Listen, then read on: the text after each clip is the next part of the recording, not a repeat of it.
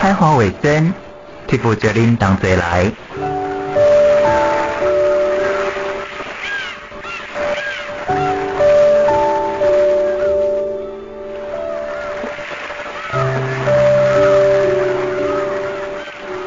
守伫太平洋的北端，用自然语找到世界的门。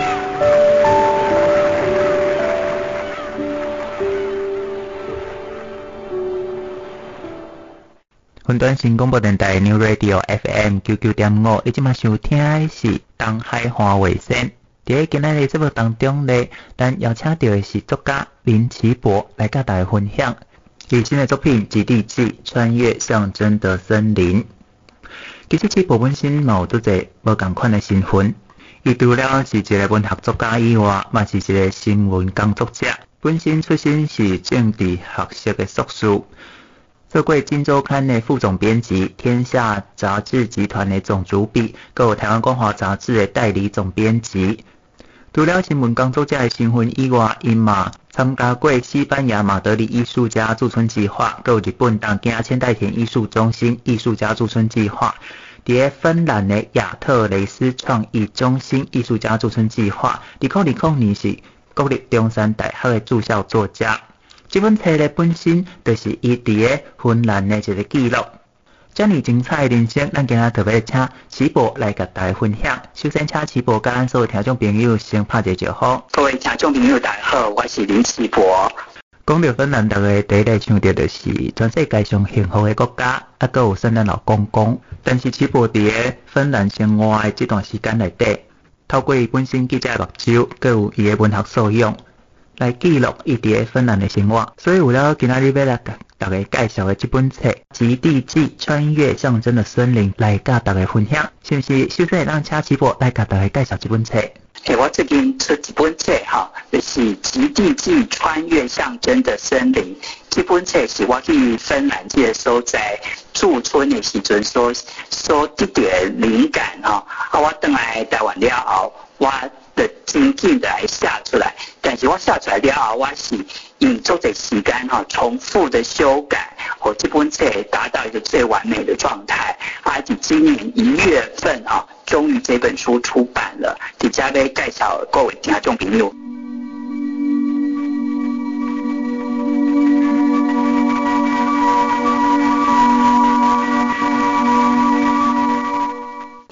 你的介绍，你认为讲这本册是对你来讲是上好的一本册，为什么呢？哦，应该是讲我刚刚好上满意的一本册了哈。啊，嗯，我伫芬兰这个所在有一个足重点的蜕变了哈。那为什么安尼讲哈？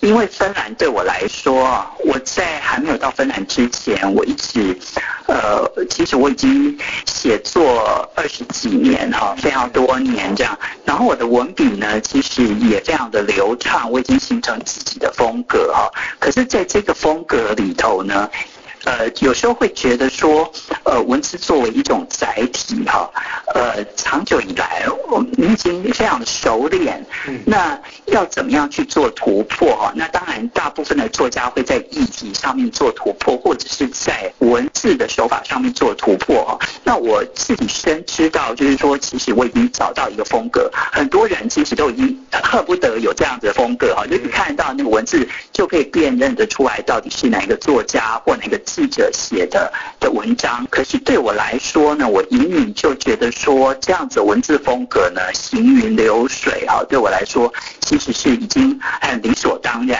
这样。可是到了芬兰这个地方呢，我觉得非常的巧妙哈，这个地方的整体的时空的环境呢，我觉得它感觉像是一个。嗯，是我生命里头的一个宝藏跟一个机缘哈。我觉得芬兰的极地哈，芬兰被称为极地之国，也被称为千湖之国。在这个芬兰的旷野里面呢，我觉得我好像是被一一支神奇的没有音符的乐音所引领。然后呢，我在芬兰这个地方呢，就慢慢发展出一种。全新的语汇，全新的语法，全新的写作方式，然后在内容上面呢，我也有很重要的突破哈。那我觉得过去在我们的生命的思索里哈，因为台湾是一个大家节奏很快，然后呢每个人都有意见就想要表达的地方啊。我刚我当下哈，即使你住在那个乡下，我男友来刚刚挡不了啊。举个例子好了，最近像那个疫情的关系呢，大家都会有一点焦虑这样。可是呢，这样并不是表示说你就没有那一颗就是很纯粹的，然然后充满了那种呃自我肯定跟爱人的那种力量哈。那可是，在芬兰这个地方呢，它的冬天哈，我是在冬天的时候去的，这个地方的那种外在的沉静，还有整个大自然的那个力量呢，就带领我，然后在这个地方有深度的自我的凝视啊。当然也是因为我在这个地方，就是是一个国际非常知名的这个驻村机构，它叫做亚特雷斯创意中心啊。他邀请我去，然后在我们在驻村这个静居计划里头呢。有来自世界各国的艺术家一起住在这个地方。这个艺术中心，甲来自世界各地人做伙同齐生活，这是什么款的感受呢？然后了，咱就来请 Tiff 甲大家分享。云端新广播电台 New Radio FM QQ 点五，我是 Tiff。在今日节目当中，为大家邀请到《极地记》的作者林奇博，奇博来甲大家分享。伫顶一段的节目当中，奇博讲来自世界各地无共款所在艺术家，大家同齐来到亚特雷斯创意中心。叠加对齐博的文学创作带来什么无共款的影响呢？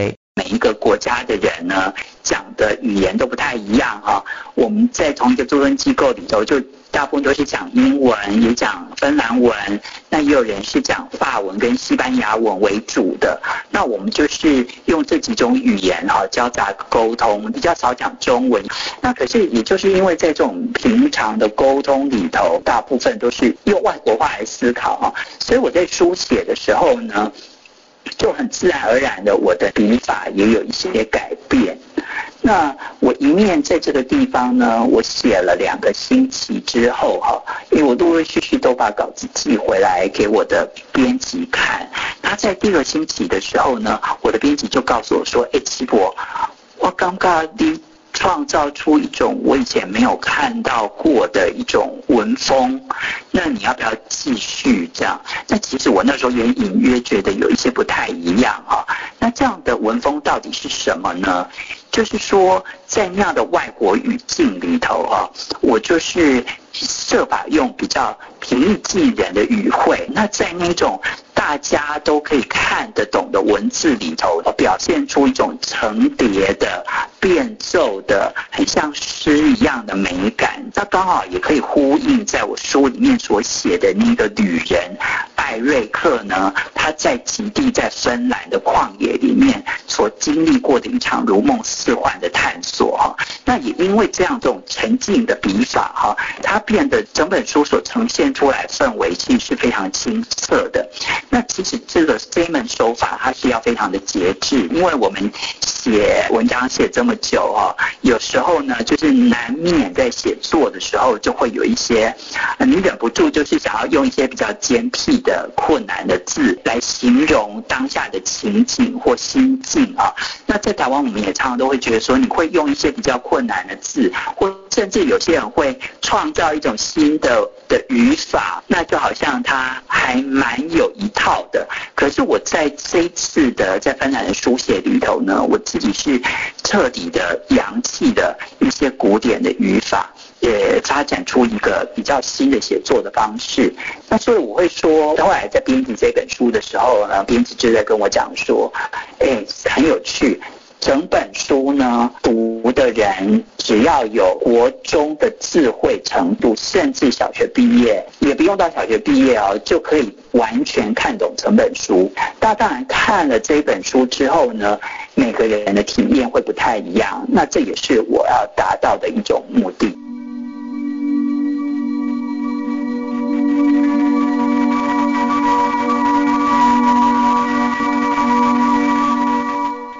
在这部戏当中，我有看到一个角色 Eric，这是你本身的化身吗？哦，我不会特别这样讲嘛，应该是说在里头呢，我也没有特别提到说这个语言叫做 Eric，我用的名字是艾艾瑞克哈。对。那大家如果说比较仔细的观察的话，是里头呢，文章里头所出现的一些外国人，他们的名字哈，我也都没有任何的英文的注释。只有在现实的生活中，他是一个有名的人，我才会特别的标注出来。我举个例子好了，邀请我去的这个亚特雷斯创意中心，哈，其实它是芬兰闲置空间再利用的一个代表的案例。那现在全世界呢，其实都在想办法设法要掌握这门学问，哈。可是这个亚特雷斯创意中心呢，它在当地特别的有名，而且在欧洲也特别的有名。为什么呢？因为它原先是一个小学的校舍，这个小学已经有一百多年的历史啊。然后呢，在大概二零零九年的时候呢，也是因为学校的迁移，所以它废校了。那民间呢，就有几个艺术家哈，几个艺文团队呢，就把它买下来，好，把它转型成跨国艺术文化的创意交流的一个平台。那在这个地方，刚好这个学校它曾经有一个非常有名的校友，也就是芬兰的第一个拿到诺贝尔文学奖的得主的作家，就是希伦佩啊，他可以说是芬兰最有名的作家了。那他。他被称为是芬兰的文学原乡了哈，他过去要把芬兰人的民族性描写得非常的深刻，那也就是呃世界各地人还有芬兰人了解自己的一个很重要的源头。那我在这个地方就是也很巧妙发生了一件事啊。过去对我来说，我的文学原乡应该就是《红楼梦》哈，因为我不会说我很小就开始读《红楼梦》啊，我确实很小就开始读，可是我必须要坦诚说，其实以前我小时候在读《红楼梦》的时候，对《红楼梦》并不是有很深入的了解，是在往后的人生的过程中呢，我不断的去细读它哈。但《红楼梦》呢，其实已经变成是我的脑袋里头的文学的智慧库哈，就我随手。都可以信手拈来。那我在写作的时候呢，就会比方说从里头它有什么样的字句诗词，就会自动的跳出来哈。那我在我的文章里面出现，也都不会有人发现。怎么说呢？因为那个太自然了。我过去是有这样子的一个写作的状态，很多人就是会觉得这是一种风格啦。可是我觉得我到了这个芬兰的这个文学原乡里头，尤其是这个大自然环境给的一个力量，对我来说。居然有一个那个重要突破，我觉得也还蛮奇特的。在芬兰的文学原乡里头，走出了自己的文学原乡，然后走到一个新的境地，这样。那这也是我觉得芬兰跟台湾对照的时候呢，比较特别不同的地方。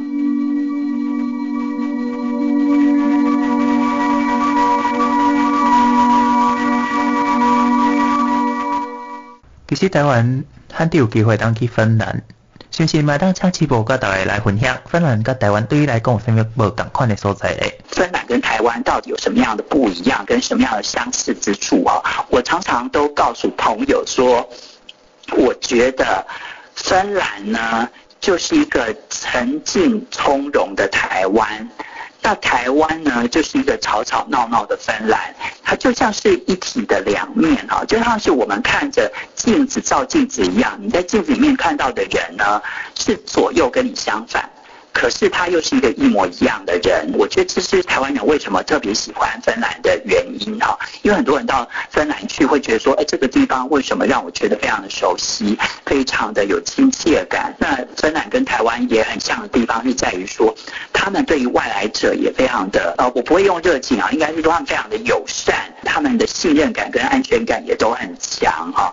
可是呢，他们是比较安静的。你要是跟芬兰人见面的时候呢，他们不会非常的。主动的，就是要跟你攀谈讲话，而是会先静静的站在旁边对你微笑。可是那散发出来的气息呢，是非常友善的。可是台湾人是不一样啊，你要去整咖，你们去整咖啊，你都起来对啊。你碰到一个老外，一个外国人啊，台湾人就是非常的好客，会非常的主动的去跟他讲话。啊，你是要去德威哈？啊，我跟你讲哈，其实我不会讲英文，我也会用。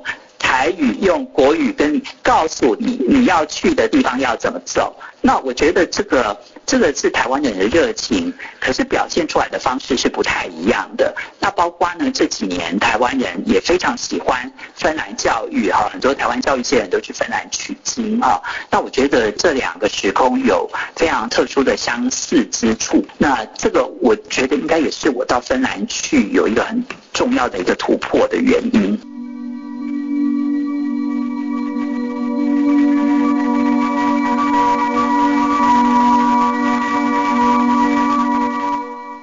在这本册当中，我看到齐博的文字，使用了真技巧，看起来有一种透明的感觉。想想来当请齐博来甲大家分享，怎样会使用即款的文字咧？其实我的写作的方式是蛮特别的，这也就是刚刚主持人问我说，哎，里头的这个主角艾瑞克应该就是你哈。那其实我是故意做了一些文学笔法上面的处理哈。我在第一篇文章里头呢，呃，我特别用第三人称的方式来来描写。那行文进去第二篇文章里头呢，我就开始使用第一人称。那第一人称有一个好处，就是读者在阅读的时候呢，会很容易的就会有一种认同的感觉，会觉得说，哎，你是在讲出我心里面的事情。可是对于这个女人艾瑞克来说，这也是一个转换的过程哈。那在经过的。的这个在芬兰的旷野里头，呃，在整个环境里头，哈，他凝视自己，然后在这个沉静的环境里头，呃，他受到整个环境的氛围的影响，然后受到来自于各国艺术家的相互间的启发，分享那种对于艺术的喜好，对于大自然的热爱。那所以在这样一个层层叠叠的过程啊，进入一种我形容为说临在的状态了啊。那临在这两个字，它感觉是比较重要性的字眼啊。那如果说要用一个比较文学性的、大家的都能够耳熟能详的语汇来形容的话啊，应该是说张晓风所写的哈，我在。那我在这一篇文章里面提到的状态，就是跟语言艾瑞克他所。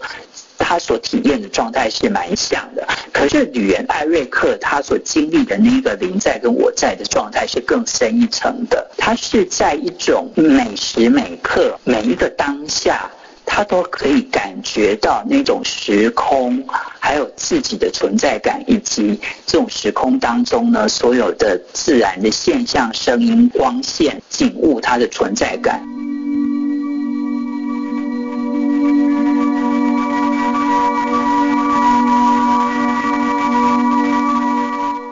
那在这本书的最后一篇文章呢，这个是我尝试的一个比较特殊的文学的笔法啊。到这篇文章里头，它就变成是第一人称跟第三人称的交错。可是读者在阅读的时候呢，他并不会特别的读到我在这里头使用了两种人称。这个是比我在里面有一些巧妙的安排哈。那。应该是说，每个人都有两面的自己，我们都会看到一个倒影中的自自己，或者说我们会凝视我们自己的内在哈。那我们都会很希望，就是能够表里如一，或者是说，我们都能够真正认识自己的内在到底是什么，我们的过往到底是什么。那女人艾瑞克呢，在经过的一个月在芬兰的旷野这样的旅程，到最后呢，他终于是。第一人称跟第三人称整个结合，那这是我的一个文学的的笔法，所以主持人才会在一开始有有这样子的一种感觉哈，那有这样的感觉其实也是对的。那我为什么会要用特别这样子的笔法哈？其实“极地记”这三个字呢，其实它是有一个典故的哈。这几年来我一直在思索的一个文学的议题了哈。这个书名的典故，我是取自于中文自传式散文经典《浮生六记》里头的一句话。作者哈，他的太太叫做芸娘哈，那他们在经历一生的这个悲欢离合哈，那那种呃相遇又必须要离散的过程，到最后呢，芸娘说的一句话，这句话呢，其实多年来都让我有很深的感触。他这句话叫做说。席一舟而聚，今一舟而散。若作传奇，可名《吃舟记》矣。哈，那这句话意思就是说，当时呢，我们因为一碗粥而相聚。而情定，在年纪很小的时候呢，就青梅竹马，然后彼此相依属这样。可是到最后呢，他们要离散的时候呢，也是一起喝一碗粥这样。那这个芸娘呢，其实她的语气是说，如果以后我们要来做，把我们的故事写成传奇的话。就名为《吃粥记》。那传奇呢，是中文的文学里头的一种文体形式，好来自于唐代，它是中文小说的最早的形式啊。那这个后来它一直衍生到最后，有所谓的章回小说，甚至有所谓的戏曲，都是从这个“传奇”这两个字来的。那对我来说，我一直有一个有一个疑问啊，我想要突破的。我们的生命像诗一样，生活里面也充满了象征。只要赋予它意义啊，记实下来，人生跟写作呢，其实有时候它还比小说还要更离奇、跟和谐。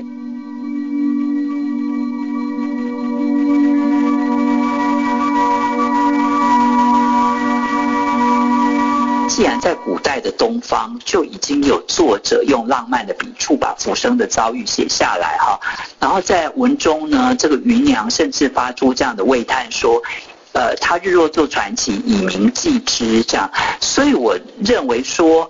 散文的纪实性跟小说的虚构性之间是有流动跟切换的可能的，所以我在写《极地记象征》呃《极地记穿越象征的森林》这本书的时候呢，我就借由一个纪实性散文游记的形体哈。来重新建构一个跨域的传奇式的文本。那在这个文本里头呢，其实它是自然的穿梭在纪纪实散文跟虚构小说的边界。那我们每一个读者在阅读这本书的时候呢，你也可以在纪实跟虚构之中流动。那这个就是我这本书，呃，我的一种文学的笔法。那这样讲起来，感觉好像里头有很困难的部分哦。可是其实它都不难。这本书呢，其实分成三十三篇。那我在里头有一些特别的布局，我也没有特别在文章的标题或一开头就告诉他，告诉大家说。每一天就是一篇文章，而且每一篇文章都是用日出来做开头哈。可是读者慢慢的沉浸到文字的这个状态里头的时候，就会恍然明白。那这三十三篇里头呢，几乎每一篇我都是用日出来做开头哈，就是每一天那种。破晓的时候，那种日出的状态来做开头。可是芬兰每天的日出都是不一样，它的光线甚至有时候连日出都没有哈。有时候呢，那一天如果刚好是这种云层笼罩要下雪之前，或刚下完雪之后，其实地面上的雪的光是甚至比天上还要亮的。大地是由雪光来照明哈。这三十三篇文章里头，我用三十三种不同的笔法来描写日出。我们每一个读者在阅读这本书的时候呢，你也可以在纪实跟虚构之中流动。那这个就是我这本书，呃，我的一种文学的笔法。每一天就是一篇文章，而且每一篇文章都是用日出来做开头哈。可是读者慢慢的沉浸到文字的这个状态里头的时候，就会恍然明白。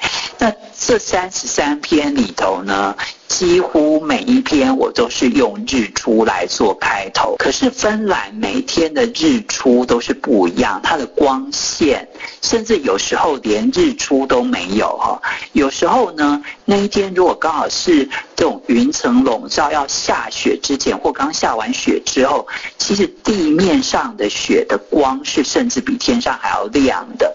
大地是由雪光来照明哈，这三十三篇文章里头，我用三十三种不同的笔法来描写日出。那各种日出里头的颜色跟光影，大家看了之后就会明白。那我自己在写的过程中啊，我觉得很有趣。过去在写一些文章跟一些书的时候，你会觉得每一篇文章你都必须要有有突破跟挑战啊。可是我在写作这本书的过程，它就是一个很自然而然的过程，对我来说都没有任何的困难，就很自然的就流动下去，书写下去这样。所以呢，我觉得在写完之后，读者读起来会觉得很流畅。当海华为生，替负责您同齐来，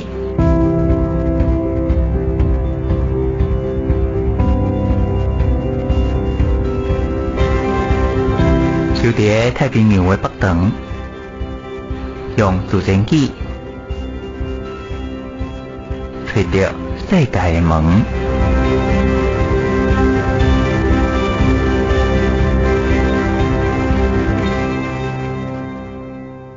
你今晚收听的是云端新广播电台 New Radio FM 九九点五，我是 Tiff。今仔日在节目当中为大家邀请到《基地志》的作者林奇博来教大家分享这本册。在当中咧记录奇博在亚特雷斯创意中心生活一个月当中光甲影的变化。其实光甲影，大家所在拢看有，啥啦奇博会特别着迷于芬兰的这个光影变化咧。很多人都在问我哈。就为什么要在冬天的时候去芬兰？啊，那台湾人其实喜欢去北欧旅行，都是在夏天的时候去。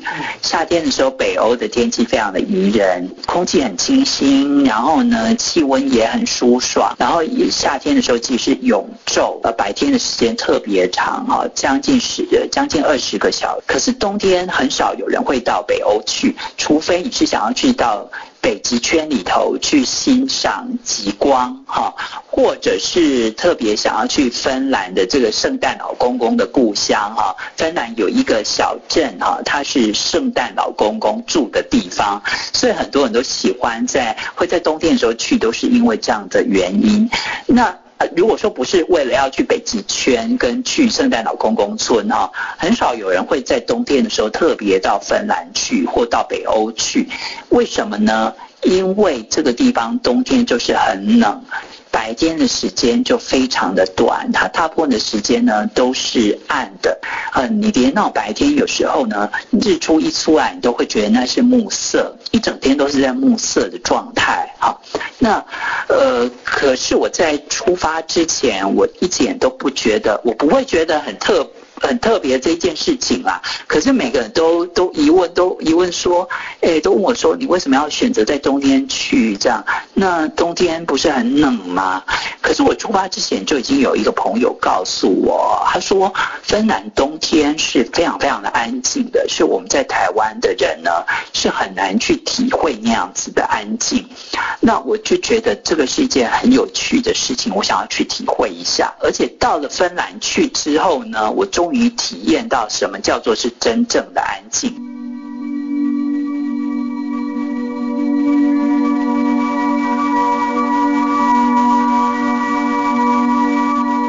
觉得台湾最安静的地方，应该就是在广播电台的录音室里头。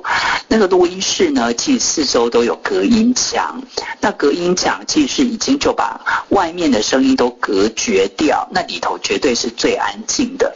那我自己过去也是广播人哦，我自己都这样认为。可是我到芬兰之后呢，我发现。其实整个大地就是非常的安静的，它那种安静是很自然的安静，它不是被隔绝起来的安静啊。那我到那个地方去之后呢，当地人就告诉我说，芬兰的宁静是高品质的宁静。那原来呢，宁静也有品质之分，哈，我觉得这很特别哦，所以有去体验过才会知道说。哦，原来宁静也有也有品质之分。有一天呢，我在房间里头写作，那我在整理资料的时候，我把我的回纹针拿出来，那正在别我的纸张的时候呢，这回纹针不小心掉上去桌面上，它就发出一个很清脆的声音。然后那清脆的声音其实有一点吓到我，我第一时间是是觉得说，我会不会吵到隔壁房间的艺术家这样子。可是呢，很快的，呃，我又有另外一种感觉，就是说那个声音非常的清澈，而且非常的响亮。我甚至觉得说，台湾应该也都听得见哈。那我觉得那就是所谓的高品质的宁静底下，每一个声音它都有很纯粹的存在感。所以呢，我就在那个地方，我就偶尔就拿着回回纹针哦，就让它几个慢慢慢掉下去桌上，这种很单纯的声声响都让我觉得非常的享受，非常的自在这样。然后呢，呃，就在那个时候呢，我觉得很有趣是。我有一个朋友哈，有事情要找我，所以呃，其实我到芬兰这个地方，其实我是把手机关掉的。那刚好那一天呢，我把手机打开，你难免就是要看说有没有什么讯息。那在这个驻村单位哈，他们也都是呃不提供网络的，你要要用网络要特别到一个网络室，而且他每天都有限制时间哈。那我刚好打开，他问我说：“哎。”他有一件什么样的事情啊？我有没有兴趣？我告诉他我在芬兰，他马上就跟我说：“哦，观自在，所以我就不吵你了。”这样。那在那一天我听到那个声音的时候呢，没多久我就是有一个疑问啊，我就有一个好奇。这个是不是就是所谓的观音的法门啊？听声音的法门这样。那过去呢，我一点我不太会这种。我不太会有这么多的呃，因为观音这两个字呢，在很多台湾人的心目中，它有一种很神圣的形象啊。那我也不会特别的主动的去想起这样的事情。可是，在我刚刚形容的那个呃声音所发出的那种很特殊的质地跟很迷人的感受呢，我第一个跳出来的一个。疑问是说，难道这就是观音法门吗？那在那个声音里头呢，我可以完全的感觉到这个世界的美妙，跟这个世界整个让人可以非常的坦然的接受，呃，这个世界给我们的礼物，还有我们应该要好好的对待自己，好，然后这种很真诚的来诚实的看待自己跟对待别人，这样的一种心情跟心境。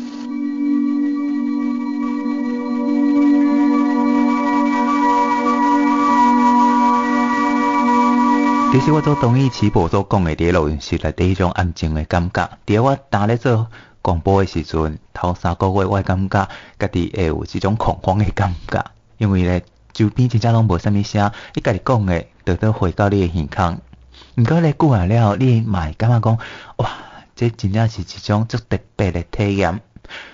过去咱伫个文学作品内底有看到，安静到连。针掉到地上都可以听得到，想袂到这种情形竟然伫芬兰会当来实现，这嘛是一个特别的体验。是，而且呢，其实，呃，在芬兰哈、哦，邀请我去的这个亚特雷斯创意中心呢、啊，他们就是非常的熟悉，就是说他们很深知芬兰的冬天就是有这样的自然特质跟宝藏啊。深蓝的冬天呢，有三大特质，一个就是纯粹，第二个是宁静，第三个是接近永夜哈。那到这个地方呢，其实呃去静居啊，所谓的静居就是安静的在那边居住的人呢。最后呢，都会产生根本的质变啊，然后都会有一些突破。那所以这个亚特雷斯创意中心呢，也是国际之间艺术家们非常向往的跨越极限之地哈。所以呢，极地记这三个字呢，其实它也同时具有两个特殊的意义哈。一个就是芬兰是极地之国，所以它叫做极地记。而我去的这个驻村的地方呢，亚特雷斯创意中心呢，它是很多人的跨越极限之地，所以呢，我就也用了这个意象在里头，就把书名取名叫做《极地记》。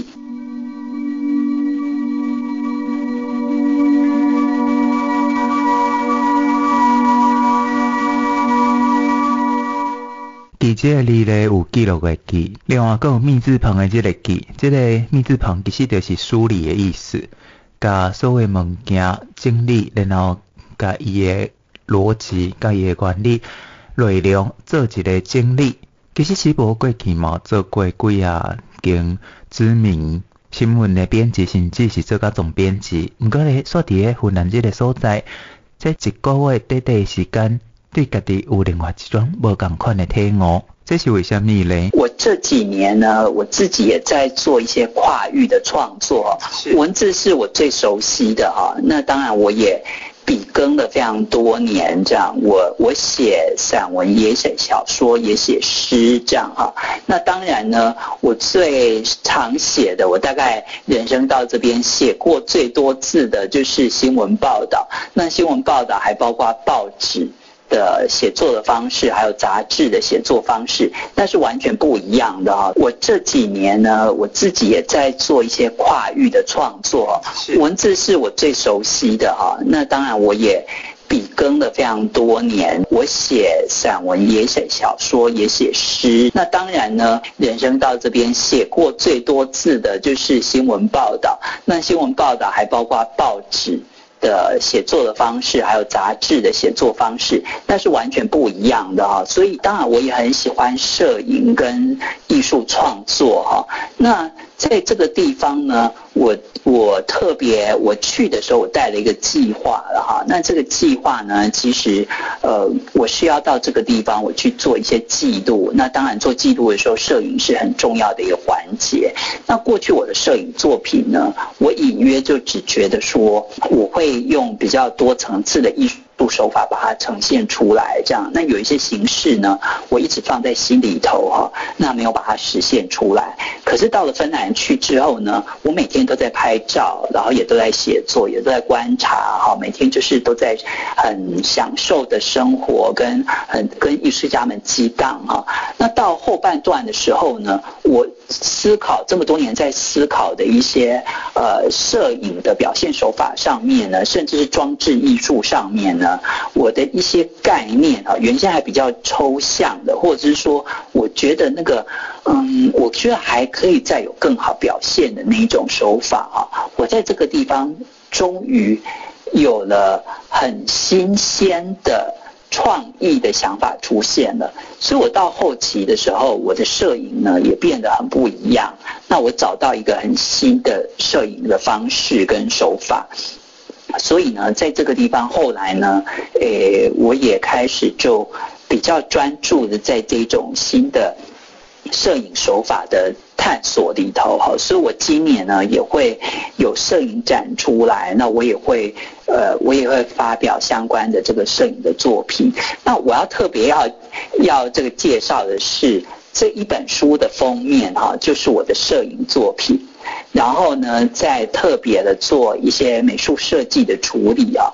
你如果是在书店的书架上面看到它的话，你真的看到纸本的实体书，你一定会觉得它跟我们在市面上看到的书，跟坊间看到书有一点不太一样哈。因为现在的这个书，它想要在这个平台上面很抢眼，让你能够一眼抓到你眼球啊，大家都会用。尽了各种心思去让它在视觉上很跳，可是呢，我的这个封面呢，我就是用另外一种方式，它是在呼应我里头我的文字的手法。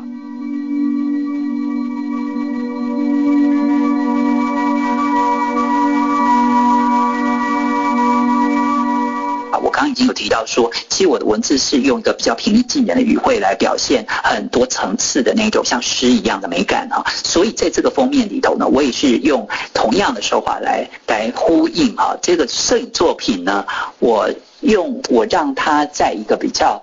单纯的颜色里头表现出比较多层次的美感，那这个是在视觉艺术里头，它叫做极限主义哈，就是在很极简、很极简的元素里头，就要呈现出很多层次的美感。这样，那你要是看这本书的话呢，应该很少有书是这样子的。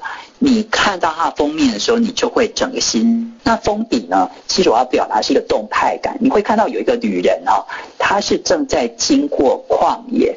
那可能看的人会心里面会跳出来一个疑问，就是说她是刚走出森林，还是说她正前往一座森林里头去？那这个女人呢，她在画面中的位置啊，她很特别。我有我用的视觉错位法啊，其实你如果没有仔细看的话呢，你会直接接受了她所存在的那个位置。可是呢，你要是再仔细看一点，你会发现说不太对。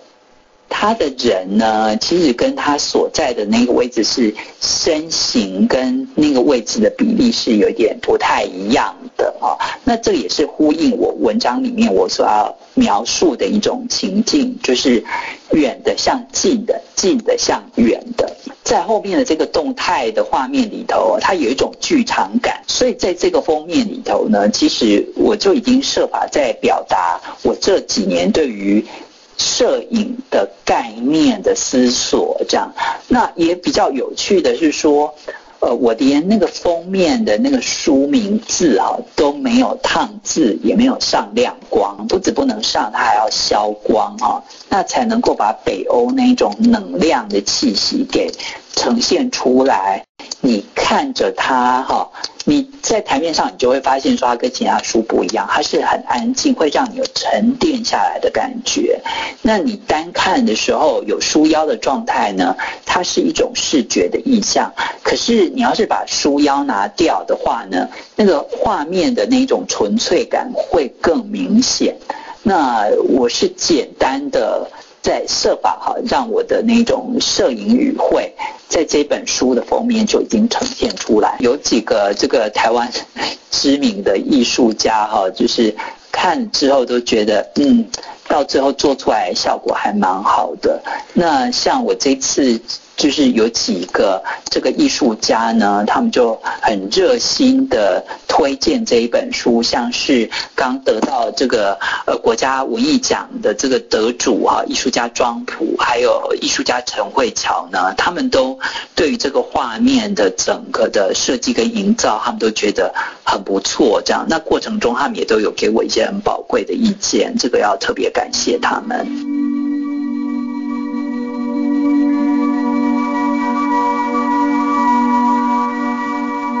有一寡人知影安怎用文字去表现，有一寡人知影安怎用画面去表现，但是像齐博本身有这个编辑的能力，其实是足少的，所以齐博会会当对家己的册做一个完整诶编辑，毋管是画面，甚至是看这艺术，这嘛是咱伫个即马台面上，做罕你看到有一个人会当完整诶甲家己诶文字甲册做完美的结合，这嘛是吉利记特殊诶所在。其实讲真正，我嘛期待。齐博未来作品，买单荷兰这种经验的尴尬。嗯，这个是当然的啦，哈。可是呢，其实我觉得现在这个当下，我想分享给各位读者跟听众朋友的是这一本书的内容。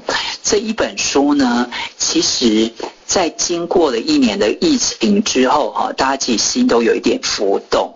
那这本书在这个时候适时的推出，哈，我觉得对我来说有相当的意义。那我也希望能够带给就是台湾的读者一个一个崭新的一个意一个一个阅读的经验，哈，就是在这个阅读的过程中，哈，你可以不用出国，可是呢，你透过这个文字阅读，你就已经可以呃宛如如身身历其境一样哈，那刚好呢，这个今年一月份一开头的时候呢。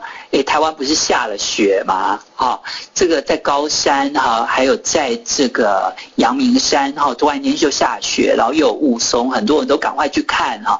那台湾人其实是很喜欢雪的，我相信呢，就是说，诶，其实依照往年的经验，大概就是二月、三月的时候，其实都还会再冷一波这样。那如果说大家诶有空在家里面的时候呢，其实也可以静静的阅读这一本书，然后把我们。内心里面哈，我们的那一种，在我们内心里面，每个人都有那种沉静的、很很自在、很从容的那一种感觉，给找回来。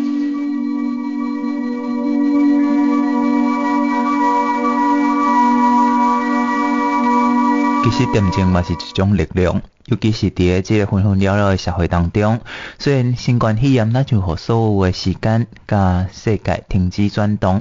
但是伫个这个过程当中，咱阁会当阁较正视家己内心的存在。希望你麦当透过来读这本恬静的册，对当中找到存在意义跟力量。我为了这个书的印制，封面的印制要能够到位，我前前后后到了三次印刷厂啊，那可以说是精雕细琢这样。所以大家如果有机会到这个书店里去的时候呢，你可以特别把它拿起来看这本书的那个质感呢，其实你只要一一拿到，你就会有那一种。